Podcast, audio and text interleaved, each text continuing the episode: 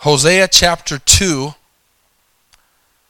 I really, really believe this is going to help some people this morning. How many love those words? It'll help you out. Amen? And this leads right into what Tony said and what happened at the rally and the different things um, that we heard during those messages of how we just have to stay in the right place. Be in the right place at the right time and not miss the destiny of God. And uh, I want to I want to tell you this morning that God's plan always has been to redeem us. Amen. How many believe that this morning? It's always been God's plan to redeem us, to bring us to a place of good relationship with Him. But I want to I want to just uh, give you the title this morning so you can write it down and, and get an understanding uh, of what God wants to tell us this morning. And right before I do, um, my family and I went on a little getaway for a few days. And while we were on the road, we played some games. We did some Bible trivia. And then my daughter Destiny found a game called Would You Rather. So it was all these crazy questions of would you rather do this or would you rather do that? And it was kind of interesting. And uh, there's a lot of examples. I was trying to get her to, to, to find a couple of examples for me, but she said she couldn't remember them. So I, I found a couple, but th- this is the idea. Uh, if your parents had to give you one punishment, would you rather? So it's that kind of question. And then it says, would you rather live without your phone or live without your computer, iPod, and clean clothes? Now that might sound like a no brainer to some of us, but how many know some teenagers that might choose the phone over clean clothes? Amen? So that's the idea. I'm not going to read a whole bunch of other examples, but how many get the idea that you kind of have to choose between one or the other? And I want to ask you a question this morning. Would you rather go through a lot of trouble on this earth and go to heaven? Or would you rather have a good, perfect life on this earth and go to hell? Seems like a no brainer, amen? But when you really begin to think about this, we, we sometimes forget that this life is hard. Paul, can you shut that door back there, please? Thank you. This life is hard. Amen. Has anybody gotten to realize that yet? Life is hard. And, and God never promised that it would be easy. And, and staying the course and staying in the, in the will of God is not easy. Because there's always things pulling us away pulling us to, to the flesh, pulling us to the easier road than going on the road less traveled. And Jesus said very clearly in the Word of God that the road to what? Destruction is what? Wide. It's easy. But the road to heaven, the road that is a narrow gate, and it's a, it's, a, it's a thin line, and it's a line we have to walk on that leads to everlasting life. And so, if you're taking notes this morning, I want you to write down trade your tra- trading your trouble for a door of hope. Trading your trouble for a door of hope. And I want you to think this morning as we're going to look at the book of Hosea, chapter 2, in a minute. Let me give you just a second of background, real quick, because I want you to understand the book of Hosea in chapter 1. If you'll just look over there real quick for, for a second in chapter 1 before we read chapter 2. How many know sometimes we got to understand what chapter 1's talking about to get what chapter 2's talking about? And chapter 2 is going to show us something here in a second, but chapter 1 shows the gospel. I want to help you this morning if you're new in the Lord, if you haven't gotten an understanding yet of the Bible, there's a lot of things you can read in the Old Testament that can confuse you. And we, we heard last week uh, some, some messages, and especially Pastor Paul's message, that we realized that uh, Jerry Springer and, and uh, all these crazy shows on TV, reality shows, don't have anything on the Bible. The Bible's got some crazy stuff in it. I mean, some wild stuff. How many went back and read that chapter again and went, man, that is some crazy stuff in that chapter in Genesis 37? Amen? But as you look at the Bible, here's why the Bible is, is has those things in it. If you were to, I remember this happening to me. You begin to read the Bible, you begin to look at some of these crazy stories in the Old Testament about what I'm going to read in just a second. You begin to see these things and you go, God, did you make a mistake? Why in the world is that in there? Aren't you trying to show the world you're perfect? Aren't you trying to show the world you're amazing? Why do you have this crazy stuff in your Bible? Don't you want people to believe that this is a real book written by a real God? Can you, how many are following me? Well, guess why God put those things in there? Because God wants us to understand that we he understands that we're real people. We're real people with real problems that need a real God. Amen. And if we didn't have these, if how many know if everything was perfect in the Bible, none of us would be able to relate. If everything was just, if they only put the good stuff in there, and, and that's what you really got to get in your understanding about the Word of God, is God didn't uh, accidentally put those things in there. God allowed the things in there. There's nothing in this Bible, no matter how weird it sounds or how much it doesn't make sense, that's not supposed to be here. Everything, if you really believe Timothy, it says every word is inspired by God. It's breathed by God. It's God's written word through man. And that no word in this Bible was spoken out of a man's imagination or desire, but it was written by God's hand upon their hand. And the word of God is God's word this morning. How many believe that? And so Hosea chapter 1 says this crazy thing in verse 2. He says, Go take yourself a wife of harlotry for the and, the, and children of harlotry, for the Lord has committed great harlotry by departing, for the, Lord, for the land has de- committed great harlotry by departing from the Lord. God tells a man to go marry a prostitute. And then he says, I want you to marry that prostitute, and I want you to have kids with that prostitute. So that sounds crazy unless we understand that that's what Jesus came to do with us. Jesus, how many know the Bible says that he is the bride? Sorry, we are the bride and he is the groom. And he came down and to marry us. And how many know that we're not marryable? How many know as, as human beings we are harlots? We're lost. We're, we're, we're forsaken. We're downtrodden. We've made too many mistakes. And how many know that if you really be honest, as the church of Jesus Christ this morning, we don't deserve the groom, Jesus Christ. We don't deserve him. And so he says, Go and marry a harlot. Take yourself as a wife of harlot in this book of Hosea. And he begins to talk about, uh, uh, he wants you to go marry her. And then, it, just paraphrasing, Gomer goes and does this. And, and sorry, he goes and takes Gomer, sorry, as his, as his wife. And, and then she begins to rebel. She begins to go back to her old ways. And that's the battle that a lot of us have this morning is the devil wants us to go back to our old ways. And he wants us to go back to do the things we used to do. And you got to make a choice this morning. I'm not going to do that. I'm going to stay with God. And then in the beginning of chapter 2, he begins to say some things about how unfaithful God's people are. How many know some unfaithful people? Amen. But let me tell you something as we move forward. You need to get some some horse on a parade vision this morning and you need to get your eyes off of the left and off of the right and you need to keep your eyes forward. I was praying in the prayer room this morning, Lord, help me keep my eyes forward. Don't let me get off on the left. Don't let me get off on the right. My, my walk with God and your walk with God is personal this morning. And you and I have to make a decision that we're going to make heaven our home. And we have to make a decision that I'm going to trade in all this trouble someday for a door of hope. Amen. How many are glad that you can trade in your trouble this morning for a door of hope? Amen. There might be a lot of stuff around you this morning that you're going through that you don't understand, but by the time this message is over, you're going to be excited by knowing that God has a trade in for you. Amen? And so it says in Hosea 2, verse 14, after he says all these things about God's people being unfaithful, and then look, look, look, look at 13 just to see something. Uh, 11, 12, and 13, he begins to, to be, uh, I don't want to say human because God's not human, but how many know we're made in his image?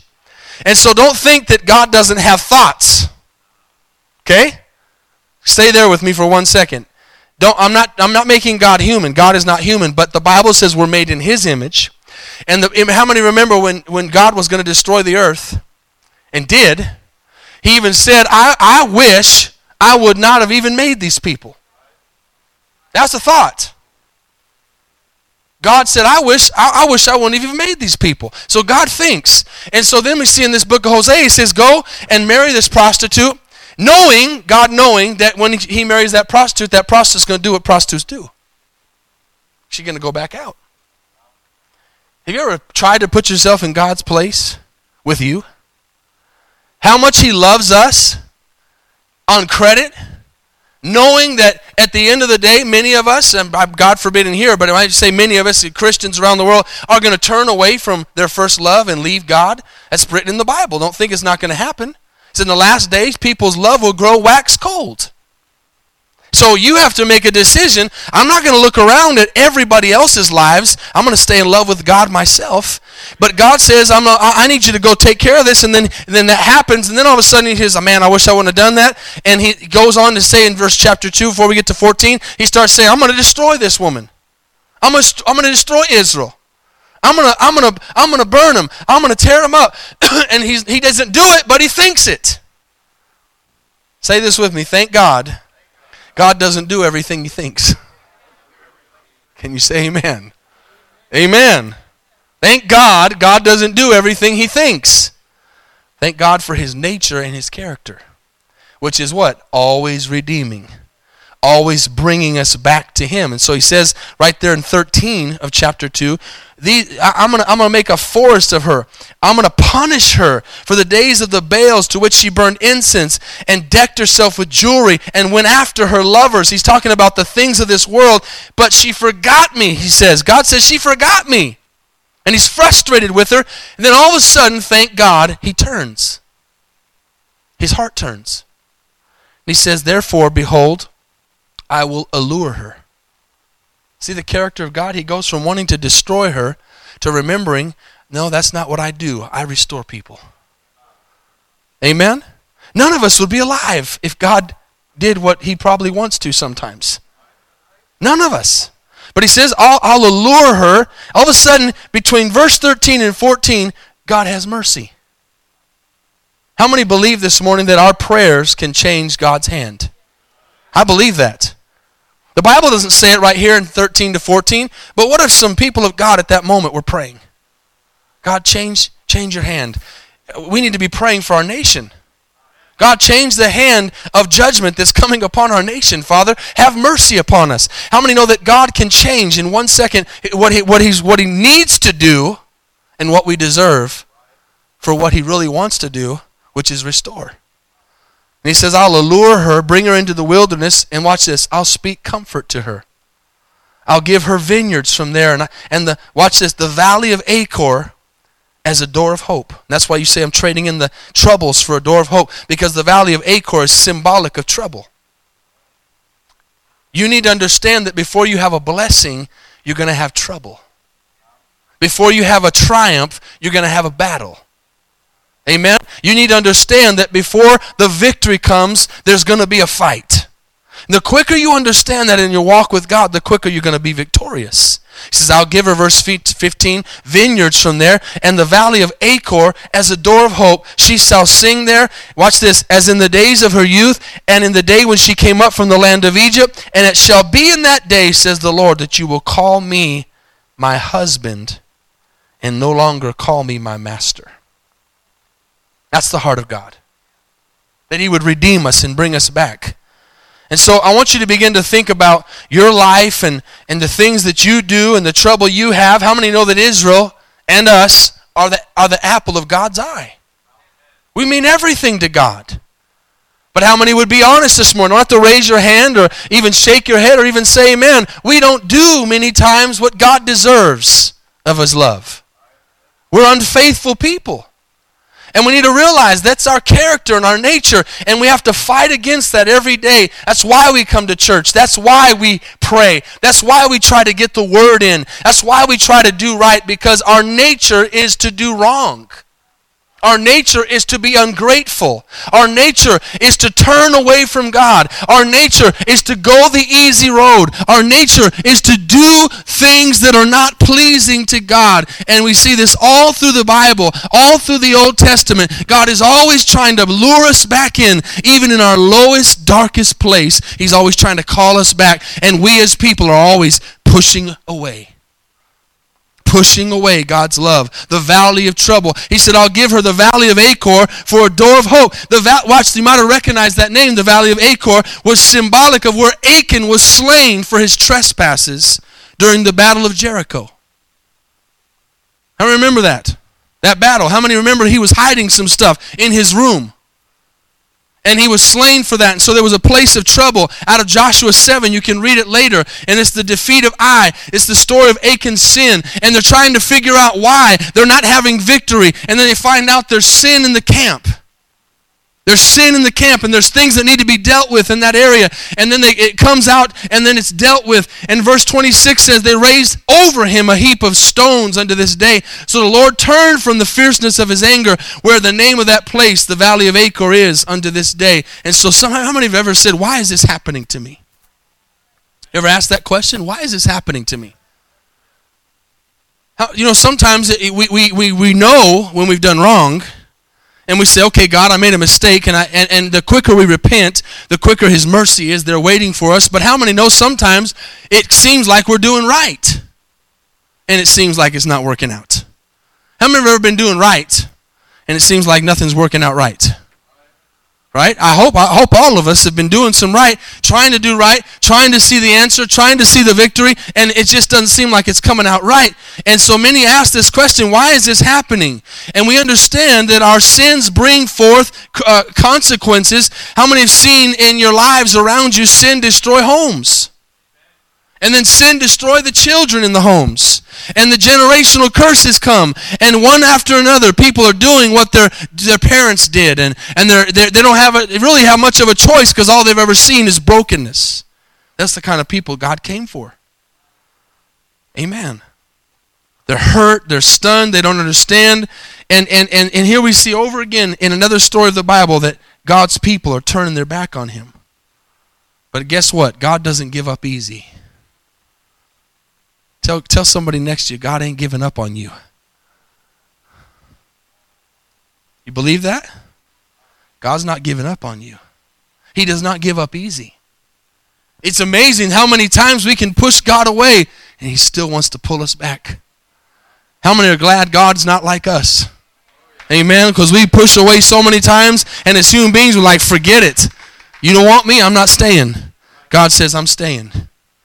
Amen. I'm going to love you all the way to hell if we choose to go there. Amen. I'm going to love you all the way because you are my child. He says, I'm going to give you hope. And, and, he keeps on reaching. He keeps on pleading. He says, I'll allure her in that verse and I'll speak comfort to her. And listen, the valley of Achor trouble means a door of hope, Jesus.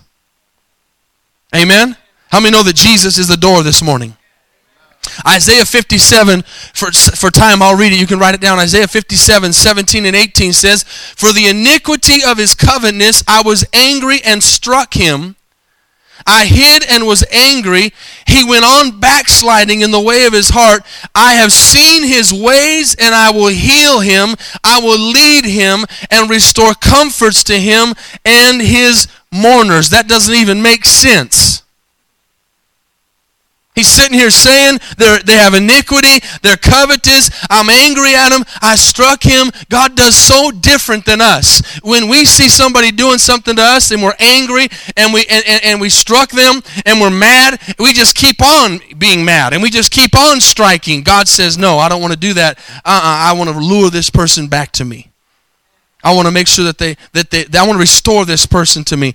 Israel this, the, the people of Israel, our forefathers, have always been unfaithful. They've been spiritual adulterers to God. They've seen miracle after miracle after miracle, and they turn their backs on God all over and over and over. Listen, I want you to think about something when you come to church. How many know what you, what you get out of church has to do with what you put into it? 100%. Remind yourself of that. We have to remind ourselves of that. There's certain days, there's certain services, there's certain weeks, there's certain times when we're in praise and worship and we're in the Word and we're in a service and we're listening and we're thinking and we're, maybe we're saying, Oh man, God, are you here? Is your presence here? Why is it so dead in here? Why is why is why where's the love? How come no one's raising their hand? Whatever. There's all these thoughts we have and things go through our minds, but it all has to do with what I bring to the table. what I bring personally to the church service. I come in and I say, Lord, I'm gonna I'm gonna worship you. I'm gonna praise you regardless of what I'm going through. I'm gonna plunge deeper in relationship with you. I'm gonna soar higher than I've ever soared. I'm gonna go further with God than I've ever gone. I'm gonna get closer to God than I've ever been.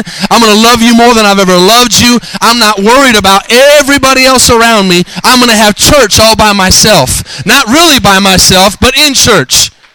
That don't mean stay home and have church by yourself. It means it doesn't matter what church is looking like or feeling like when you're here, you're having church. You're having church. Amen.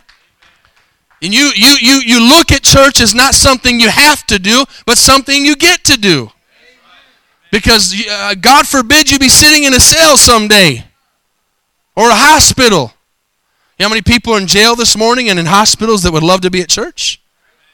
Amen. Don't take for granted the privilege and the opportunity to be here and commune with God and commune with His people. Amen. But it's, it's like she, we don't. Des, I don't deserve God's love. That that's the thing we understand. But how many know the devil's good at pushing that knife in and turning it?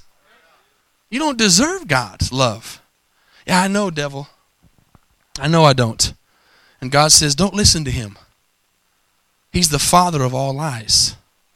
He's the deceiver. He's the liar. He's the, he, he's, the, he's the biggest liar. Don't listen to him. Here's a powerful thought.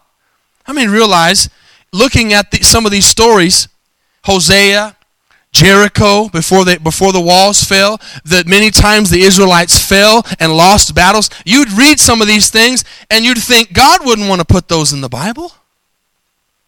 How many, when you go to do a resume for work, put your times you were fired on your resume? Huh? or the times you were late, or all those different things. You don't do that when you put a resume together about yourself. When you're selling yourself to your employer and trying to make yourself look good, you're only putting the good stuff. Isn't it interesting that God puts the bad stuff? God put his defeats. God put the times in the Bible where everything didn't work out. So some would say this is a bad rap on Israel. God, why are you talking bad about your kids? And, and, why are you why are you speaking of them not crossing the Jordan instead of some other? You know, why don't you why don't you pick a victory to talk about? Why? Here's why. Because the Bible talks about the losses too. Okay? That'd be good to write down. The Bible talks about the losses too. Why? So I can relate. Because there's nobody undefeated in here we lose. We don't lose the, the ultimate war. We don't lose the final thing, but we lose battles. How many have lost battles in here before? But guess what? If you're still in the battle, you haven't lost. If you're still in the fight, you haven't lost. The only way you can lose this morning is by throwing in the towel. As long as you stay fighting, you cannot lose. You're going to have some kinks in your armor. You're going to have some times when you're on the ground. You're going to have some times when you're down. But the Bible talks about the losses too, so we can relate.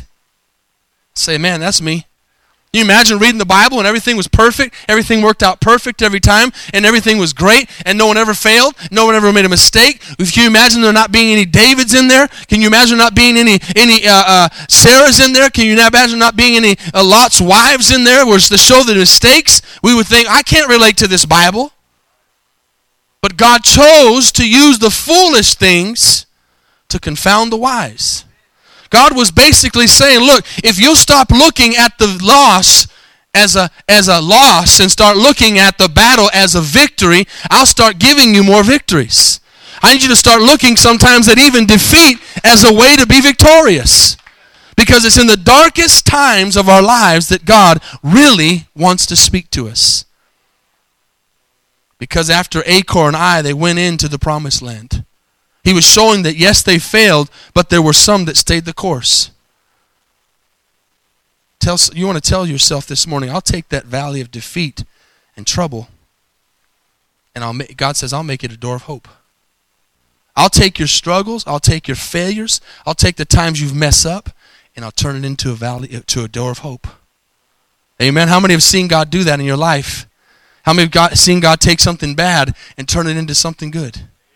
Amen. It's, it's, it's given you character. It's grown your faith. It's helped you learn how to walk. Amen. He says, I'll turn your situation around. What, what glory could God get if everything was always good? What, what understanding will we have of God's mercy if we never had his judgment? We have to understand. I've said many times, and I'll say it again this morning. I'll, I, I'll never have a great understanding of heaven unless I understand hell's where I'm supposed to be. When I understand that hell is where I'm supposed to be, and that was my destination, and that was the place I deserved, it makes me realize more how wonderful God is that He would give me heaven. Amen. If I don't have a valley of trouble, if I don't have uh, uh, uh, opposition, then I don't understand how great His victory of bringing me out of that opposition is. That's why we have to learn to look at those situations in a different way. You need to leave the stones that bury your mistakes. You need to turn from the rubble that marks your failures. Stop looking at those things. And you just start looking at the door of hope, a new vision. And you need to start looking at forgiveness. You need to start looking at deliverance. Amen. I want to close this morning with this thought the purpose of the dark valley. The purpose of the dark valley. Why do I go through valleys? As the, as the Israelites were going through the desert, the wilderness, the Bible calls it, at night, here's a thought to think about. There's a verse that I know my dad has always loved, and, and I've learned it and remembered it. And it's Weeping may endure for a night, but joy comes in the morning. Amen? Weeping may endure for a night, but joy comes in the morning. But there's another thought to that. If it was always daytime, we would never see the night and understand night. If it was always daytime, we'd never have the night to show us we wanted daytime. But Here's the interesting thing you cannot truly see God in the light until you've been in the darkness to see his light. If you think about the promises that God gave Abraham, for example, he says, I'm going to make your descendants. He said, as the sea on the, uh, sand on the seashore, but he also said, as the, as the stars in heaven. Remember that? Well, if it never would have turned night, he never would have been able to see the stars. And it was in the darkness of night that he was able to see the promise. You can't see stars in the daytime. You see the moon, you can see the sun, you might be able to see a huge planet, but you don't see the stars. We need to understand that it's at the time of darkness. Egypt, the Egypt how many know that, in that place when they're going through the wilderness in Egypt, they were able to look up and see those stars at night in their time of despair and say, God is going to deliver us from this. I want you to go to Genesis 15 to close up. Genesis 15, I want to show you a really awesome story, all the way in the beginning of the Bible. Genesis 15. Say amen when you get there.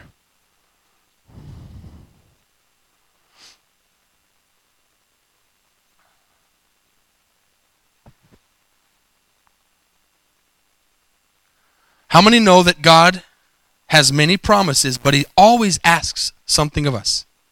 How many have grown, to understand that? Amen. It, it's not when I say ask something of us, I don't mean that we do something to to be good enough. That's not, will never be good enough, or that we do something to be saved. But God asks things of us, and we have to realize that we are His vessels. Have you ever been praying and said, God, what a privilege that you would believe in me. What a privilege that you would want to use me. What what an amazing thing to think that the God of the universe wants to use me, my life. In Genesis 15, how many know God had given Abraham a promise that I just talked about? That he would have children. And that he would have, and this, like I said, this is kind of funny and interesting that this is all tying together with the testimony this morning. I didn't know what he was going to testify. I had no idea he had adopted kids. The promise that God gives us, and I'm preaching to myself, God gives us promises. And I'm standing up here this morning as somebody who has not seen what I know God has promised me I would see. I've not seen it. I've seen glimpses, I've seen pieces, but I've not seen what God has promised me. But the one thing, one of the things I've learned over the years is I've learned to understand that when it's dark, the sun's about to come up. And it's always darker before it gets lighter. Amen? And, and, and when it's dark, you learn to trust God. and you learn to listen to his voice more. Amen. When you can see everything, that's why the Bible says we walk by faith, not by sight. If you could see everything that you needed to see, God wouldn't need, we wouldn't need God. How many would love to have the not not not not going to this to the to the witchcraft side, but how many would love to have a, a Christian uh, crystal ball? Amen. Something you could look at and see how things were going to turn out. Wouldn't that be nice to be able to know? Some of you are trying to make some decisions, uh, whether it's work or family or situations, business, job, uh, relationships, and you're thinking, God, can you just show me how this is going to turn out so I can know which way to go? Well, guess what? God don't work that way. But how he does work is if you allow him, he'll take you by the hand to some of the darkest places and let you sit there in the darkness so you'll know who he is and hear his voice. That still small voice. So he speaks to, Gen- to Abraham in Genesis chapter 15. And he tells him, I want you to uh, sacrifice some things. He says, I'm going to give, I'm going to make a covenant with you, but I want you to do something for me. Okay, and so he says in verse, look at verse 7 if you would. He said, I am the Lord, verse chapter 15, verse 7, who brought you out of Ur of the Chaldeans to give you this land to inherit it. How many know it's a promise? He says, I'm going to give you this land. That's a promise. So whatever promise it is you're believing for this morning, you put it there in that place. And and and Abraham says, God, how shall I know that I will inherit it? So there's his question. God, can I see can I see the crystal ball? Can I see the future? Can you show me how this is going to work out? See, human nature wants to do that. Human nature wants to, and I'm right there with you. I want to know. I want to be able to see eh, eh, with, with my family, with my life, with this church, with situations. I want to be able to say, God, can you just show me the end from the beginning? I know you know it. Oh, I guess I'm not speaking to anybody else in here this morning. I must be the only one that does that. Well, Abraham was with me too. Amen. He said, God, how will I know? So God says, let me, let me, before I answer you, and actually says, really, I'm not going to answer you. He says, bring me, verse 8, 9, sorry, a three year old heifer a three year old female, goat, a three year old ram, a turtle dove, and a young pigeon. He says, I want you to sacrifice to me. Now, we don't have the animals today, but the sacrifice is still today. Okay? Yeah, not for salvation. This isn't works. This is Him expecting something of us. How many know God's promises are worth the work? How many know His promises are worth the trouble? If you really think about how much trouble we go through in our lives for things that don't amount to a hill of beans, but we won't do it for God. Think about that. How much trouble do we go through sometimes for something we really, really want? Yet God asks us to sacrifice a little, whatever it is, and for each person it's different. He's always asking us different things that he wants us to sacrifice to him. So he says, Abraham, he asked that question. He says, basically, God says, I'm glad you asked. Here's what I want from you. Be careful when you ask that question. Matter of fact, it's probably better you don't. Just say, God, I don't want to know. I'm speaking to myself. God, I don't really want to know. I'm just going to keep trusting you because I really don't want you to ask me for something that I know you're going to ask for a big thing. How many have seen that before? Be careful what you ask for. Right? So Abraham asked, and God, God, said, Well, God said, I want you to bring me these things. And so he brought all these to him. Verse 10, it says, He cut them in two, down the middle, placed each piece opposite the other, and did not cut the birds in two. And then watch this. He does what he says. A lot of times we miss the blessing right there because we did what he said. But that's not enough. Write down in your notes follow through. Follow through. Circle it, underline it, make it big so you understand God wants and needs and expects follow through from us. It's not enough just to say, okay, God, I'll do it.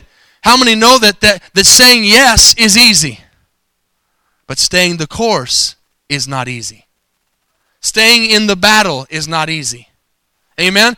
It, it, was easy for Abraham to receive the promise God is going to do great things through you. How many have ever heard that? God is going to use you. God is going to speak through you. God is going to bless. Oh, we love to hear those things. Oh, speak, Lord.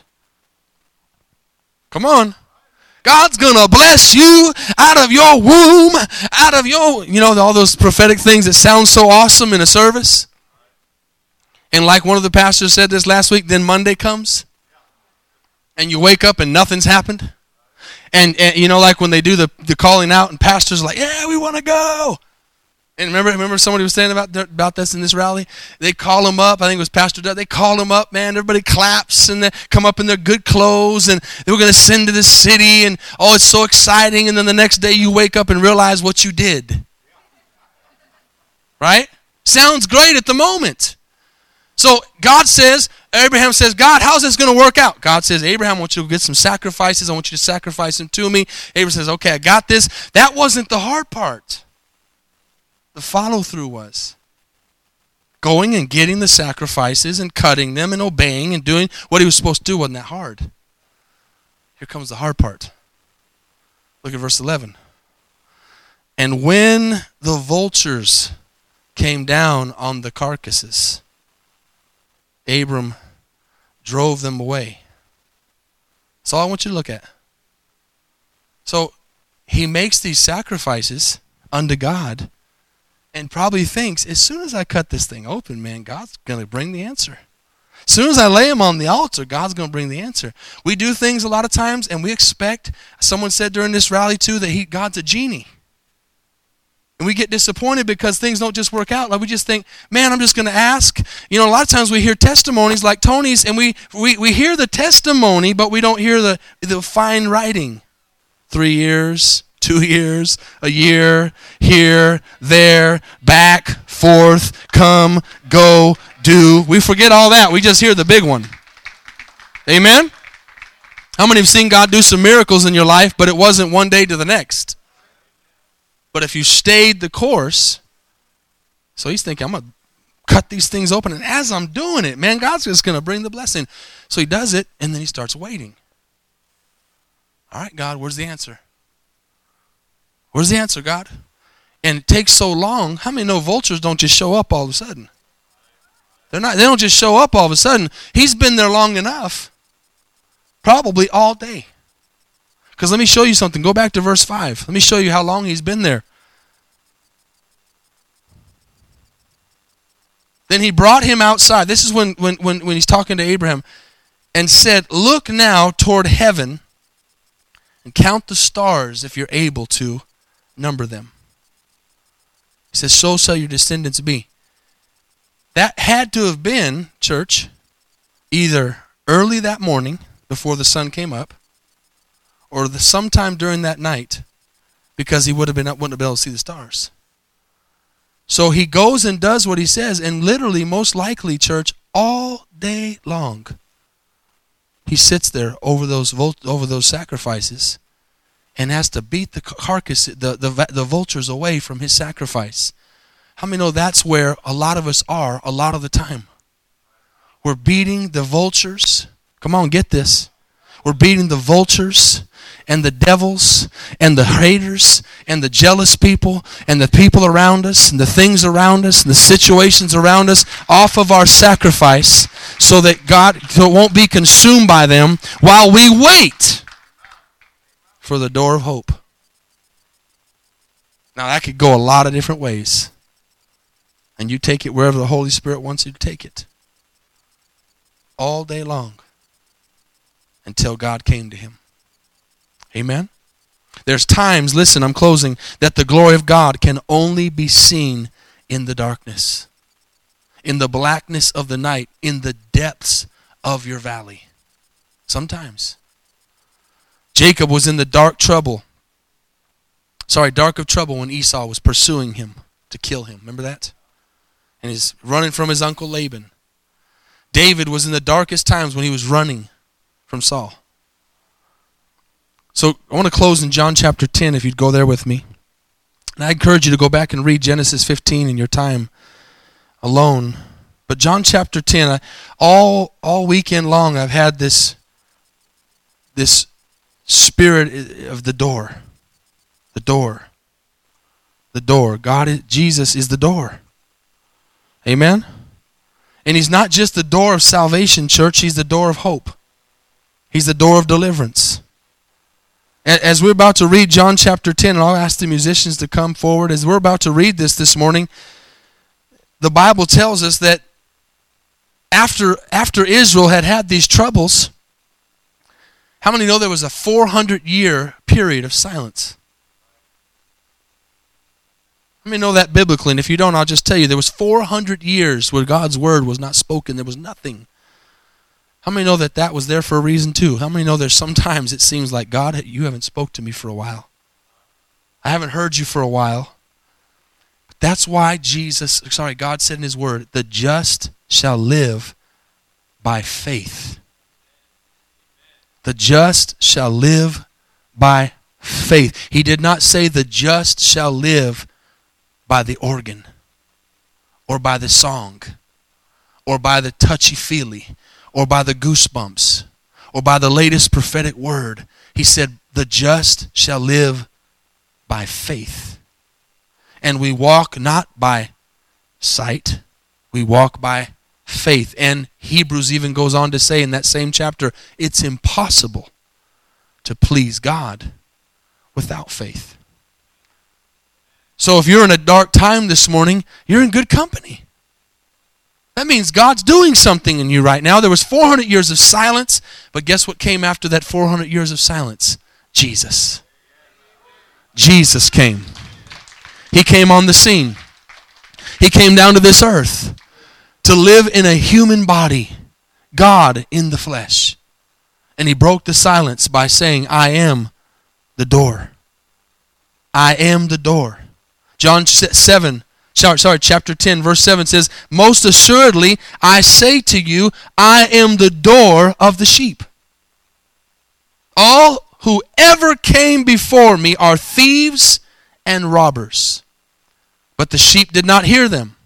And he says in verse 9 again, listen, church, something only God can say I am the door. You realize that there is no other deity or God that exists in this world that can say those words, I am the door? Do you realize that he did not say, I am a door? I am the door. The one and only, the way, the truth, and the life. Amen. He says, if anyone, and how many are thankful for the anyone, enters by me, he will be saved and will go in and out and find pasture, meaning the blessings of God. And the thief does not come except to steal and to kill and to destroy. But I have come that they might have life and life more abundantly. Praise God. Amen. I have come that may have life and life more abundantly. Church, Jesus is the door out of your trouble and sin. Jesus is the door of your deliverance. Jesus is the door of your victory. Jesus is the door of your joy and your peace. Jesus is the door of your salvation and your hope and your healing this morning. He is something that this world cannot offer. How many, how many have found that in, in Jesus? I want to read something right before we pray this morning that I found that was very powerful. You might have seen or heard it. It says, The greatest man in history is Jesus. He had no servants, yet they called him master. He had no degree, yet they called him teacher. He had no medicines, yet they called him healer. He had no army, yet kings feared him. He won no military battles, yet he conquered the world. He committed no crime, yet they crucified him. He was buried in a tomb, yet he lives today. Praise God. Amen. That's the Jesus, the door of hope this morning for you. Father, as we pray this morning, we ask you to help us realize that God, if they're in a valley of trouble right now, the good news is the bad news is wrong. The good news is the bad news is temporary. The good news is the bad news is a lie. The good news is the bad news is gone.